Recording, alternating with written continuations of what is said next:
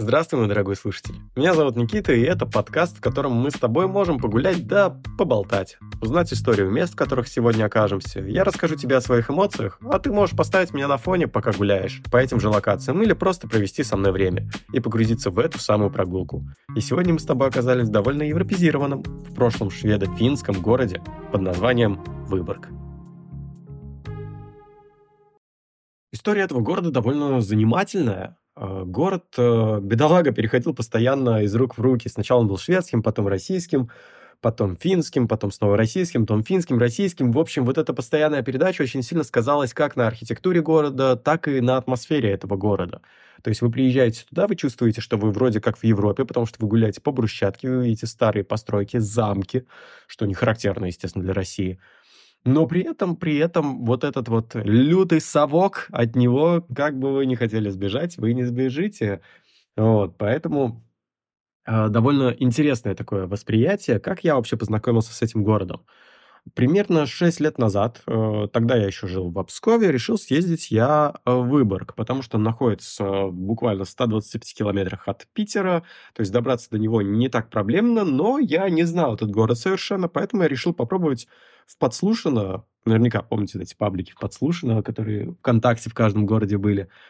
В общем, я пишу в паблик, нахожу Подслушано Выборг, пишу в этот паблик, говорю: всем привет, я турист с Пскова, хочу приехать, посмотреть город, покажите, расскажите, может, кто из местных меня сможет проводить, погулять, показать, так сказать, этот самый ваш Выборг. Мне начинают отвечать в паблике, говорить то, что дурачок, зачем ты сюда едешь, ты езжай в свой Питер, там и гуляй, несмотря на то, что я в Пскове, ну, просто Питер рядом, в основном все ездят в Питер на выходных. Так вот, все покрывают просто фекалиями свой родной город, причем это делаю не я, это делают местные жители. Я очень сильно удивлен этому, но буквально через пару дней я забиваю на паблик, и буквально через пару дней мне в личку пишет девочка, как сейчас помню, Настя вроде ее звали. Говорит: привет, слушай, я вот как раз-таки местный житель, готова тебе показать город. Я такой: ух ты, ничего себе. Потом, когда мы с ней встретились, уже приехали, пообщались, я говорю: а почему ты написала? Она говорит: мне так обидно стало. Люди сидят, пишут, свой город какашками обкидывают. Ну, такое себе, типа... Как будут смотреть люди на наш город, когда будут читать вот такое вот... Ну, человек хочет приехать, посмотреть город, а вы как бы его берете, говном поливаете. Причем не человек, а город. Очень странно, он говорит: мне стало стыдно за соотечественников. Вот, назовем это так. В итоге мы с ней встретились, она показала действительно город. Первое, куда она меня повела, это была водонапорная башня. Она находится за городом, по Светлогорскому шоссе, если ехать. Надо как-то в лес зайти. В общем, это, то есть, ну, для меня это была немножко дикость, потому что я приезжаю в Выборг, вроде как старый город должен быть, красота должна быть, а меня ведут просто за город по какой-то трассе, мы заходим в лес, и такой: что происходит? Меня показывают водонапорную башню, говорят: такого точно туристам не покажут, а мне как бы она нахрен и не нужна. Я такой, типа: извините, а нахера? Не понимаю. Как оказалось, не зря. Как оказалось, не зря, потому что эту водонапорную башню действительно нигде в путеводителях вы не найдете, а посмотреть на нее, там, кстати, очень крутая панорама на город открывается. В общем, спасибо Насте большое, что она показала мне в свое время эту башенку. После с Выборгом я встречаюсь в следующей ситуации, когда мы с другом долго зависали в Питере, не знали, чем заняться. Я говорю: на выходных поедем в Выборг. Он мне говорит: ты дурачок? Я говорю: Выборг. Он говорит: я в Питер приехал, давай в Питере зависать. Я говорю: в Выборге весь движ, я не знаю, я просто придумываю на ходу какие-то истории, как там умопомрачительно. В итоге мы везде ВКонтакте ищем людей, кто с Выборга, пишем, говорим: мы приедем, какие у вас клубы, где остаться, 5-10. Нам все говорят: вы дурачки, вы что делаете, оставайтесь в своем Питере. Мы такие: нет, мы уверенно хотим ехать в Выборг. Ну, как вы понимаете, мы так и остались в Питере дальше на выходных зависать. В итоге сейчас, спустя 6 лет, для понимания, сейчас 23-й год на момент записи, я, наконец-то, решаюсь еще разок съездить в Выборг. Сейчас туда довольно легко попасть из Питера. Вы покупаете билет на «Ласточку», он стоит 300-400 рублей. 1,5 часа, и вы в Выборге.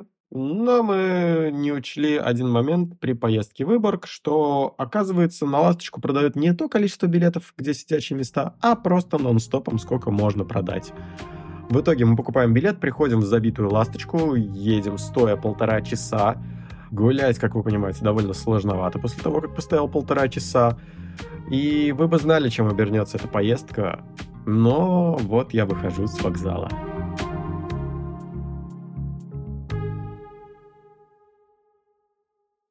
Выборг.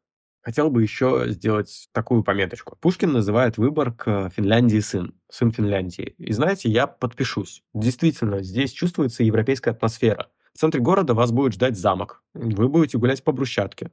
Вы будете встречать ратуши. Настоящие, европейские. Но при этом это какая-то довольно такая, знаете, либо заброшенная, либо погромленная Европа. Побитая временем, как минимум, это точно. Потому что эти разрушенные здания, находящиеся на реконструкции, немножко побитая брусчаточка. То есть вы чувствуете, что вы находитесь на какой-то такой... Город действительно сравним, потому что с европейскими столицами, то есть тот же Таллин, та же Рига, он по ощущениям, по атмосфере точно такой же. Но вот эти вот разрушенные дома в центре города. То есть вы можете идти по туристическому маршруту, с него лучше не сворачивать, во-первых. Но, знаете, даже если вы свернете, вообще ничего страшного, в центре вас будет ждать точно такая же картина, которая будет встречаться на окраинах. Вот это, наверное, такая интересная особенность Выборга. Но, знаете, мне это нравилось, потому что, как говорится, красота в глазах смотрящего.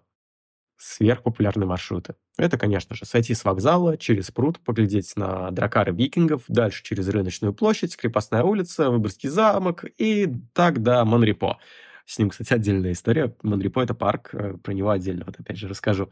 И его даже не нужно записывать, этот маршрут, потому что он интуитивно понятен. То есть не нужно будет где-то проверять, смотреть, выстраивать карту. Вы просто выходите с вокзала, вы видите, куда идут все, вы также начинаете идти, вы будете идти правильно, это я вам 100% гарантию даю. Но я по этим маршрутам самым не ходил, да, я же особенный, поэтому я не нарвался на кое-какие обязательные места, но о тех местах, на которые я нарвался, сейчас и хочу рассказать. Конечно же, это вглубь до города нужно гулять. Первое, о чем я хотел бы рассказать, это Южный вал 1, адрес, это Ведьминый дом. Он в стиле неоготики с элементами модерна, и когда его делали, попросили архитектора сделать как-то красочно, потому что с воды, когда заходите в город, этот фасад должен был первый встречать путешественников, поэтому он такой немножко в стиле замка какого-то. Но все его называют Ведьмин дом. Лично я называю дом Печенька. То есть я прям так его пытался... Я забыл, где он находится. Я пытался второй раз, когда приехал, пытался его загуглить. Я пишу «дом Печенька», и мне Google ничего не выдает, поэтому пишите «Ведьмин дом», сразу найдете. Он довольно интересный. На него нужно смотреть под определенным ракурсом, потому что он становится максимально плоским. Обожаю такие места. В Питере, знаете, есть здание штаба. Если на него смотреть со стороны Мойки, на мост встать, то здание штаба на Дворцовой площади довольно тоже так тонко вырисовывается, как будто просто... стена какая-то, декорация, либо по адресу Фонтанка 199, тоже дом-стена есть. Интересное место, обязательно поглядите. Но обратно в Выборг давайте. Певчие поля. Люблю посещать. Уже могу уверенно говорить, что был там 2 раза. Напоминает древнегреческий амфитеатр. А на самом деле в 1932 году сделали из помещения порохового склада. И вроде как по сей день фестиваль летом там проходит. Можно в Гугле прям выбрать «Певчие поля», посмотреть. Там есть видео, кто-то загрузил, посмотреть, как там поют, выступают. Единственное, что отличие от греческих, здесь нужно лицом к полукругу вот этому амфитеатру садиться, а не спиной. Про замок в центре города я рассказывать не собираюсь, потому что в любом случае любая дорога вас приведет именно в этот замок. Заходите, платите 100 рублей за вход, дальше посещайте музей по желанию. Дай бог, вам повезет, и вы попадете в башню, которая не будет на реконструкции. Сколько раз я приезжаю, постоянно на реконструкции, ни разу так и не поднялся я на эту башенку. Заклинаю на то, что вам повезет, слушатели моего подкаста, и вы обязательно окажетесь на этой самой башенке. Очень сильно мне понравилась в этом замке, наверное, атмосфера. Там есть кузня, где можно за денежку выковать себе что-либо. Там играет атмосферная музыка, кузнецы в обличиях настоящих, то есть полноценная такая идет реконструкция того времени. И ты действительно чувствуешь, что ты в замке находишься. Вот этот момент я прям залип надолго там.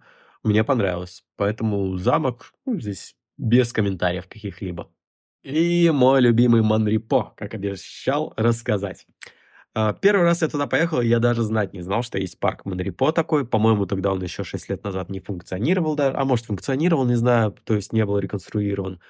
В общем, я не знал, что есть такой парк. Я забил на его посещение по незнанию, просто по незнанию. Сейчас я уже наслышан об этом парке, поэтому в эту поездку я прям вот в обязательный список себе внес, что Монрепо я обязательно должен посетить, погулять, посмотреть все возможные места, потому что все там уже были, кроме меня. И что вы думаете? Я забываю напрочь про Монрепо и просто гуляю дальше по городу и думаю, как жаль, что все достопримечательности закончились. Но в эту поездку я все равно в него бы не попал, потому что начался дождь. Самое обидное то, что я смотрел прогноз, и в субботу должно было быть без дождя. И вот я начинаю собираться, и я в последний момент захожу посмотреть, какой прогноз, и я вижу, что я сейчас приеду в Выборг, 2 часа погуляю, а через 2 часа начнется дождь, который будет до конца дня лить. То, что у меня испортилось настроение после просмотра прогноза погоды, ничего не сказать. Но оно испортилось еще больше, когда я промок насквозь, гуляя по Выборгу под этим дождем. Потому что, не было смысла вызывать такси, оно приедет через 20 минут, а до вокзала идти 10. Легче было просто пройти уже пешком до вокзала, спокойненько дождаться своего поезда и уехать в Питер. От этого испортились впечатления, но... Еще также, наверное, подукрасила город, наверное, вот эта самая погода. То есть, если бы я не гулял под дождем, а просто бы сидел бы и смотрел бы в окно на Выборг, мне бы понравилось. Но я вообще фанат просто серости всей этой. И Выборг во время дождя, во время пасмурной погоды смотрелся интересно. По мне вот такое вот восприятие. То есть, серый цвет этому городу к лицу, скажем так. Мне это понравилось. Но в итоге из-за этого дождя сейчас с ОРВИ я сижу дома и записываю подкасты. За это спасибо Выборгу. И если бы не Выборг, вы бы навряд ли услышали подкаст в такой ближайший срок. Но подытожить о Выборге я бы хотел такими словами. То, что его уникальность, которая придает шарм России... Она действительно есть, она показывает, что вот, смотрите, у нас есть города европейского типа, у нас есть, не знаю, там, восточные города, вроде Дербента, которому под 5000 лет уже.